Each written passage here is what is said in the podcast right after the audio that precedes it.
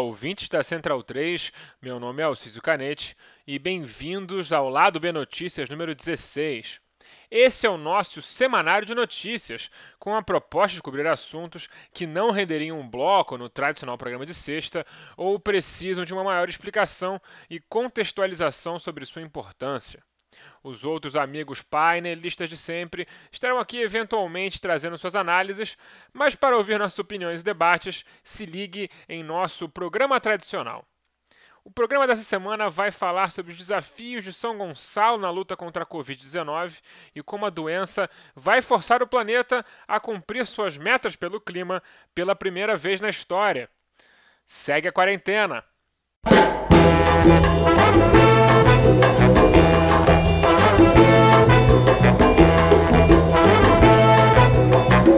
São Gonçalo é o segundo município mais populoso no estado do Rio de Janeiro, mas está longe de ser o segundo mais rico. A renda média da população formal está na casa de dois salários mínimos e o IBGE estima que 35% da população tem a renda nominal inferior a meio salário mínimo. Como a população está na casa de 1 milhão de habitantes, então temos aí, portanto, quase 400 mil gonçalenses vivendo em uma situação de grande pobreza.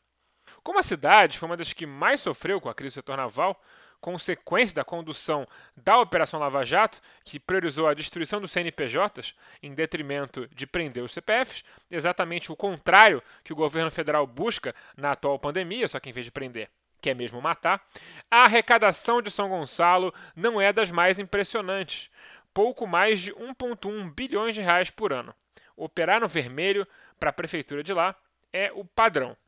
Para efeitos comparativos na região, Niterói arrecada 3,4 bi ano, com pouco mais da metade da população, e Maricá, com apenas 120 mil habitantes, arrecada mais de 2 bilhões.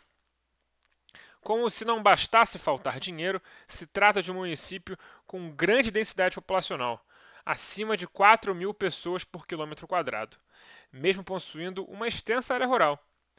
Para efeitos comparativos, se trata de densidade superior a cidades asiáticas muito populosas, como Karachi, no Paquistão, e Ho Chi Minh, no Vietnã. Não à toa, os casos de Covid-19 em São Gonçalo acompanham quase que perfeitamente as maiores concentrações urbanas da cidade, as margens das rodovias BR-101 e a RJ-106, as principais artérias viárias da cidade. Diferentemente do que ocorre em Duque de Caxias, e relatamos aqui na semana passada, a Prefeitura de José Luiz Nancy, do Partido Cidadania, tratou a epidemia com a devida seriedade desde o início e as primeiras ações para tentar reduzir a proliferação da doença datam do dia 16 de março. É possível que sua experiência anterior como secretário municipal de saúde de um dos municípios com os piores índices de saúde pública da região metropolitana tenham alertado que São Gonçalo não tinha o mínimo preparo para os problemas de saúde do dia a dia do cidadão, que dirá de uma pandemia, e por isso agiu rápido. Uma vez que não há solução individual e a cidade simplesmente não possui dinheiro para grandes ações contra o coronavírus, Maricá e Niterói entraram em convênio no valor de 45 milhões de reais para a construção de um hospital de campanha em São Gonçalo. As prefeituras também vêm dando ajuda na desinfecção de ruas em outras atividades essenciais para tentar conter a proliferação do vírus em São Gonçalo. Mesmo tomando medidas de combate ao vírus, o cenário é preocupante. Os números oficiais de 250 casos e 25 mortos certamente não condiz com a realidade, especialmente se considerarmos que quando um município perde seu diretor de vigilância sanitária para a doença e a esposa do prefeito se encontra internada em estado grave, é porque a disseminação está bastante avançada. Além deles, outro cidadão de destaque na cidade que foi vítima da doença foi o diretor de bateria da Porto da Pedra, Andinho, de apenas 26 anos de idade. Os hospitais da cidade ainda não entraram em colapso, mas isso não parece distante. Relatos de amigos que trabalham em hospitais privados por lá também não são animadores. As UTIs estão lotadas com pacientes com suspeita de Covid e a falta de leitos com ventiladores não está muito distante. Para falar melhor sobre a adesão popular à quarentena, trouxe Felipe Barta, do coletivo Minervinho de Oliveira, para dar um relato em primeira pessoa de como as pessoas estão lidando com as novas regras de distanciamento social por lá. Para começar, vou me apresentar. Eu sou o Felipe, Sou morador de São Gonçalo, é, do bairro Porto da Pedra. Tenho 25 anos, nasci e cresci aqui sou professor de ciências. É, a respeito da situação do, do coronavírus aqui em São Gonçalo, primeiro é preciso a gente entender um pouquinho da economia dessa cidade. Né? São Gonçalo é uma cidade que tem uma grande parcela da sua população no trabalho informal. É uma cidade muito populosa, né? tem mais de um milhão de habitantes, que teve um boom de crescimento econômico na década de 30 e 40, quando chegaram muitas indústrias aqui. Só que esse ciclo passou, as indústrias foram embora, então ficou uma grande população sem ter é, trabalho formal. Então muitos trabalhadores é, se deslocam para Niterói, para o Rio de Janeiro e voltam para dormir. E é, muitos dos empregos que são aqui locais são empregos informais. Significa que muitos trabalhadores não têm condições de cumprir o isolamento social, as recomendações. Então, a princípio, teve muita resistência muita resistência, até hoje ainda tem muita resistência das pessoas é, a deixarem o seu trabalho por causa da situação financeira. Agravando isso, com o fechamento das escolas, as famílias de baixa renda têm uma dificuldade maior em conseguir é, fornecer o, a alimentação básica para os seus filhos, com a perda da merenda. E aí, desde que saiu o auxílio, a situação melhora um pouco, mas muitas pessoas ainda não conseguiram receber, muitas pessoas mesmo. Aqui na minha rua tem exemplo de pessoas que estão com muita dificuldade de receber pelo aplicativo, às vezes até por barreira tecnológica. É, muitas vezes, quando não é a própria dificuldade da pessoa, o próprio aplicativo está bem complicado é, é, fila, a pessoa fica em fila de espera muitas vezes e não consegue receber. Então isso tem dificultado bastante. É, e aqui está tendo um problema muito grande de falta de dinheiro nas lotéricas. Eu não sei se essa é uma situação que está acontecendo em outras cidades, mas as filas estão muito grandes e o dinheiro acaba na lotérica, então as pessoas precisam esperar que, que a lotérica receba dinheiro à medida que outras pessoas vão pagando as suas contas. Então está acabando o dinheiro da lotérica e as pessoas não estão conseguindo ter acesso ao auxílio emergencial. É grande o número de pessoas aqui que nem sequer tem uma conta no banco. Então, é, para muitos nem é uma possibilidade fazer a transferência direto pelo aplicativo. Sobre a situação dos comércios, aqui no meu bairro, Por da Pedra, muitos comércios estão funcionando ilegalmente, comércios que não são do, não estão dentro dos serviços essenciais. Houve até uma fiscalização em determinado período, mas é, afrouxou já essa fiscalização é, alguns comércios estavam funcionando numa situação de, de clandestinidade mesmo, né, com, com as portas é, fechadas, com a grade quase totalmente abaixada para caso passasse alguma fiscalização. Agora, é, alguns comércios nem isso estão fazendo mais. Os outros comércios que são essenciais funcionam, mas também é, muitos não cumprem as medidas necessárias. É, alguns lugares, por exemplo, os mercados aqui perto, algumas pessoas estão com, com EPI, outras não. Então parece que, que é uma decisão individual, não tem uma linha né, estabelecida pelo, pelo próprio comércio. E a prefeitura baixou uma medida que ela possibilita os comerciantes a proibir as pessoas entrarem sem máscara no, dentro do, do comércio. É uma medida que ela é muito insuficiente porque a prefeitura se omite em, em tomar qualquer decisão, repassa isso para o comerciante e o comerciante pelo menos aqui na minha esfera de conhecimento, não, não ouvi nenhum relato de que alguém está sendo impedido de entrar no comércio por falta de máscara. É... A sensação também é que desde que liberaram, né, desde que começou a se incentivar o uso das máscaras de pano, isso, passou, isso passa uma sensação de segurança para as pessoas, então as pessoas colocam essas máscaras e continuam circulando na rua normalmente. Embora ainda seja bastante comum aqui no meu bairro ver pessoas sem máscaras. É, essas máscaras elas têm um problema que nem todas seguem a recomendação. Então tem máscaras dos, dos tecidos mais variados né, e, e, muitas parecem não, não atender o básico para proteção. E além disso, só a máscara é insuficiente, né? Porque as pessoas estão na rua, entram em contato com, é, com, com produto, maçaneta, diversas é, possibilidades de contaminação. Então só a máscara não resolve tudo, né? A falta de acesso à renda básica emergencial tem sido de fato um grande problema na cidade. As filas são longas a ponto dos populares organizarem churrascos nas portas da Caixa Econômica para terem o que comer, enquanto acampam por 12 a 14 horas para conseguir uma senha de atendimento.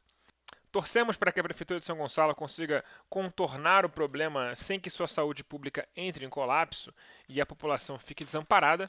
E agora seguiremos para falar sobre como o corona foi o primeiro responsável pelo mundo bater a sua meta de redução climática na história.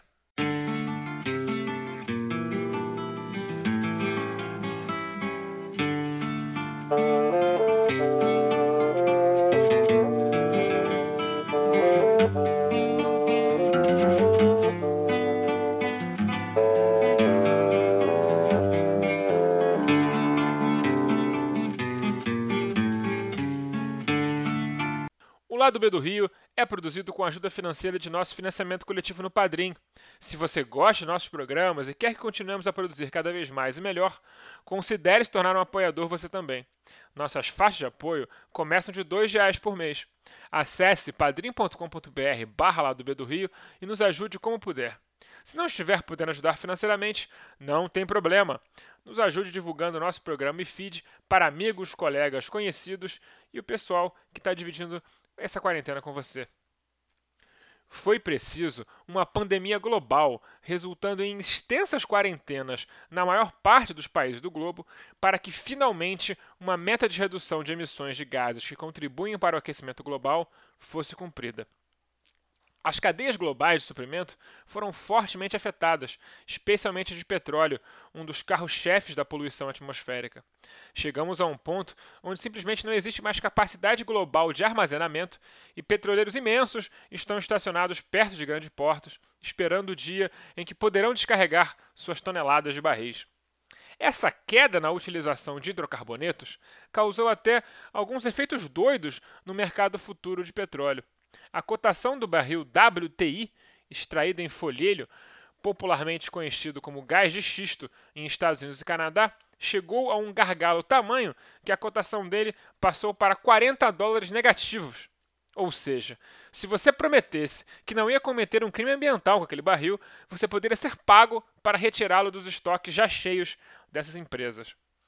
Países como a Alemanha estimam que suas emissões caíam até 40% esse ano, pois as usinas termoelétricas de carvão foram todas desligadas como resultado da redução das atividades industriais no país por causa da quarentena. Nesse momento, especialistas estimam que a pandemia deverá causar uma redução na ordem de 8% nas emissões globalmente, número esse que pode ainda ser maior se as medidas de isolamento social seguirem sendo implementadas por mais alguns meses, em especial nos países em que mais poluem como resultado de atividade industrial e produção de eletricidade, como Estados Unidos e China. Embora isso seja um alento em meio a tanta desgraça, é também um pouco desesperador quando percebemos o tanto de mudanças em nossas vidas que se fazem necessárias para que consigamos atingir as metas propostas pelo IPCC de sermos todos carbonos neutros até 2050. Para ajudar a explicar como manter essa tendência decrescente e assim evitarmos as piores consequências da ação da humanidade sobre o clima, convidei Eduardo Sabarreto, que esteve no episódio número 124 lá do B do Rio, e escrevi o livro O Capital na Estufa para explicar como fazer isso de forma intencional, sem essa reclusão absoluta. Bom, Cício, como você já disse, a redução nas emissões de gás de efeito estufa prevista para esse ano é de 8%. Vamos colocar esse dado em perspectiva. Nos seus dois últimos grandes relatórios, o IPCC nos diz que é necessário baixar as emissões em 50% até 2030. Para ter a dimensão do desafio, se a gente repetisse o tal corte de 8% em todos os próximos 10 anos, nós atingiríamos a tal meta de 50% exatamente em 2030. Só que o mesmo IPCC trata essa meta de 2030 como uma espécie de primeiro checkpoint, né, uma conquista de passagem rumo ao objetivo realmente necessário: zerar as emissões até 2050. Mas se a gente diminui as emissões globais de gases de efeito estufa em 8% todos os anos pelos próximos 30 anos, a gente chega em 2050 com um nível de emissões globais de 4,5 bilhões de toneladas de CO2 equivalente, que é bem diferente de zero, né? Então, nem o mais otimista climatologista vai imaginar que a gente é capaz de zerar as emissões brutas. A aposta do IPCC, na verdade, é a velha conhecida tecnologia, tecnologia de geoengenharia, tecnologia para extrair da atmosfera pelo menos tanto gases de efeito estufa quanto nós emitimos. Ou seja, não bastaria o resultado impressionante de quatro décadas ininterruptas de corte das emissões em 8%, nós teríamos que chegar em 2050 com a capacidade tecnológica de capturar e armazenar 4,5 bilhões de toneladas de dióxido de carbono todos os anos. Para dar dimensão desse número, o IPCC estima que todas as florestas e vegetação do mundo, todos os oceanos, absorvam anualmente pouco mais de 4 bilhões de toneladas de CO2. Grosso modo, a nossa tecnologia deveria então simplesmente dobrar a capacidade de captura de carbono do planeta. Só que o que normalmente se esquece quando as características virtuosas dessas novas tecnologias são levantadas é que todas elas, sem nenhuma exceção significativa, entram em cena patenteadas, ou seja, protegidas por direito de propriedade que evitam ou encarecem a sua ampla difusão. Por isso, a nossa primeira questão prática é a seguinte: se é que já existem ou podem vir a existir tecnologias tecnicamente capazes de nos auxiliar, a urgência da nossa situação exige que elas sejam empregadas de modo abrangente e acelerado. Isso, por sua vez, exige por abaixo o sistema de propriedade intelectual que existe apenas para garantir lucros, lucros extraordinários aos pioneiros dessas mais novas tecnologias. Segunda questão prática a maior parcela de tudo aquilo que nós emitimos, pouco mais de um terço do total, tem origem na produção de energia. Uma descarbonização radical da matriz energética mundial é incontornável. Reservas comprovadas de petróleo, carvão, gás natural têm que permanecer inexploradas. Então veja, muito mais do que uma questão puramente técnica, o que está envolvido aqui é uma luta encarniçada contra um dos setores mais poderosos do capitalismo contemporâneo. E o mero estímulo às fontes renováveis não chega nem perto de ser suficiente. O impulso à proliferação dessas fontes nas últimas décadas foi extraordinário e, mesmo assim, não foi capaz de substituir os combustíveis fósseis na matriz energética mundial. Só para dar um exemplo, em 1990 a participação dos combustíveis fósseis era de 81,19%. Em 2017 era de 81,21%. Além disso, e aqui é a terceira questão, as reservas ainda não exploradas circulam como trilhões de dólares em ativos financeiros nos mercados de futuros. Desafiar os combustíveis fósseis não envolve apenas a luta contra grandes petroleiras, envolve encarar de frente todo o setor financeiro, todos os seus atores diretos e todos os políticos profissionais em sua folha de pagamento.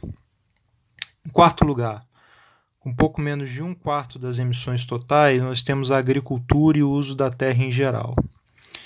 Uma forte mitigação que nós precisamos implica, nesse terreno em particular, confrontar os interesses do agronegócio, e nisso estão incluídos necessariamente o lucro e a propriedade agricultura industrial, a monocultura, o uso massivo de fertilizantes nitrogenados, o desmatamento, etc. Cada um desses itens precisaria de completa reformulação sob controle público e informada pelas melhores práticas agroecológicas. Mais uma vez, não se trata de um inimigo de poderes modestos. Em quinto lugar, mas não menos importante, temos os transportes. Esse é um caso emblemático porque alguns dos efeitos mais aparentes provocados pelas paralisações causadas pela pandemia estão relacionados a esse setor. A baixa circulação de carros nas grandes cidades, por exemplo, leva a rápidas melhorias nas qualidade, na qualidade do ar urbano. A contração significativa do turismo, o fechamento de fronteiras em diversos países, também teve impacto no tráfego aéreo, que é uma das atividades humanas mais intensivas em emissões de carbono. Essas retrações desarticuladas, improvisadas, temporárias, resultados também de populações inteiras em quarentena, em confinamento, essas retrações não devem nos servir de modelo. Por outro lado, tampouco é possível imaginar que o setor de transportes que é responsável por cerca de 14% das emissões totais, contribua da maneira necessária para as reduções nas emissões, sem que certos modais sejam superados. O carro privado individual elétrico, por exemplo, não é solução para nada. Transporte aéreo não essencial certamente estará na berlinda mais cedo ou mais tarde. Não é possível imaginar qualquer sucesso sem que o transporte se torne efetivamente público e de massa e limpo. E não é esse público, entre aspas, que a gente tem hoje, não. A lógica privada que opera o transporte público tem que ser extirpada em definitivo. Por último, para finalizar, é imprescindível que os resultados aqui comentados sejam alcançados globalmente de nada adianta se um país qualquer obtém uma descarbonização expressiva ou completa às custas de exportar emissões para outros países. As disputas geopolíticas por controle de tecnologias, de recursos minerais, de fronteiras são absolutamente incompatíveis com os cenários que garantem ao menos um mínimo de possibilidade de preservação da nossa espécie. Então veja, diante de tudo isso, é inacreditável que a crista da onda do ecologismo atual seja o tal do Grande Acordo Verde, que pretende realizar toda essa verdadeira revolução, só que na arena parlamentar, nos congressos. Tudo bem, vai ter ali um apelo difuso e até insistente à importância de pressões populares, de movimentos populares, etc. Mas o que a gente precisa mesmo é de uma mobilização popular com energia insurrecional capaz de assumir o comando e o controle coletivo dos rumos que precisam ser tomados. Nesse sentido, superar o capitalismo é o programa mínimo para enfrentar a crise climática que se avizinha. A pandemia não durará para sempre, mas precisamos estar cientes que mudanças em nosso estilo de vida, padrão de consumo e expectativas serão necessárias para sobrevivermos pela transição energética que precisamos passar para a preservação do planeta em estado habitável. As trilhas para esse programa foram retiradas de O Drama da Humana Manada, da banda O Effect, Preciso Me Encontrar, de Cartola, e Eu Tá Vendo no Copo, de Noriel Vilela. Nessa semana, teremos mais um lado B do Rio inédito e imperdível.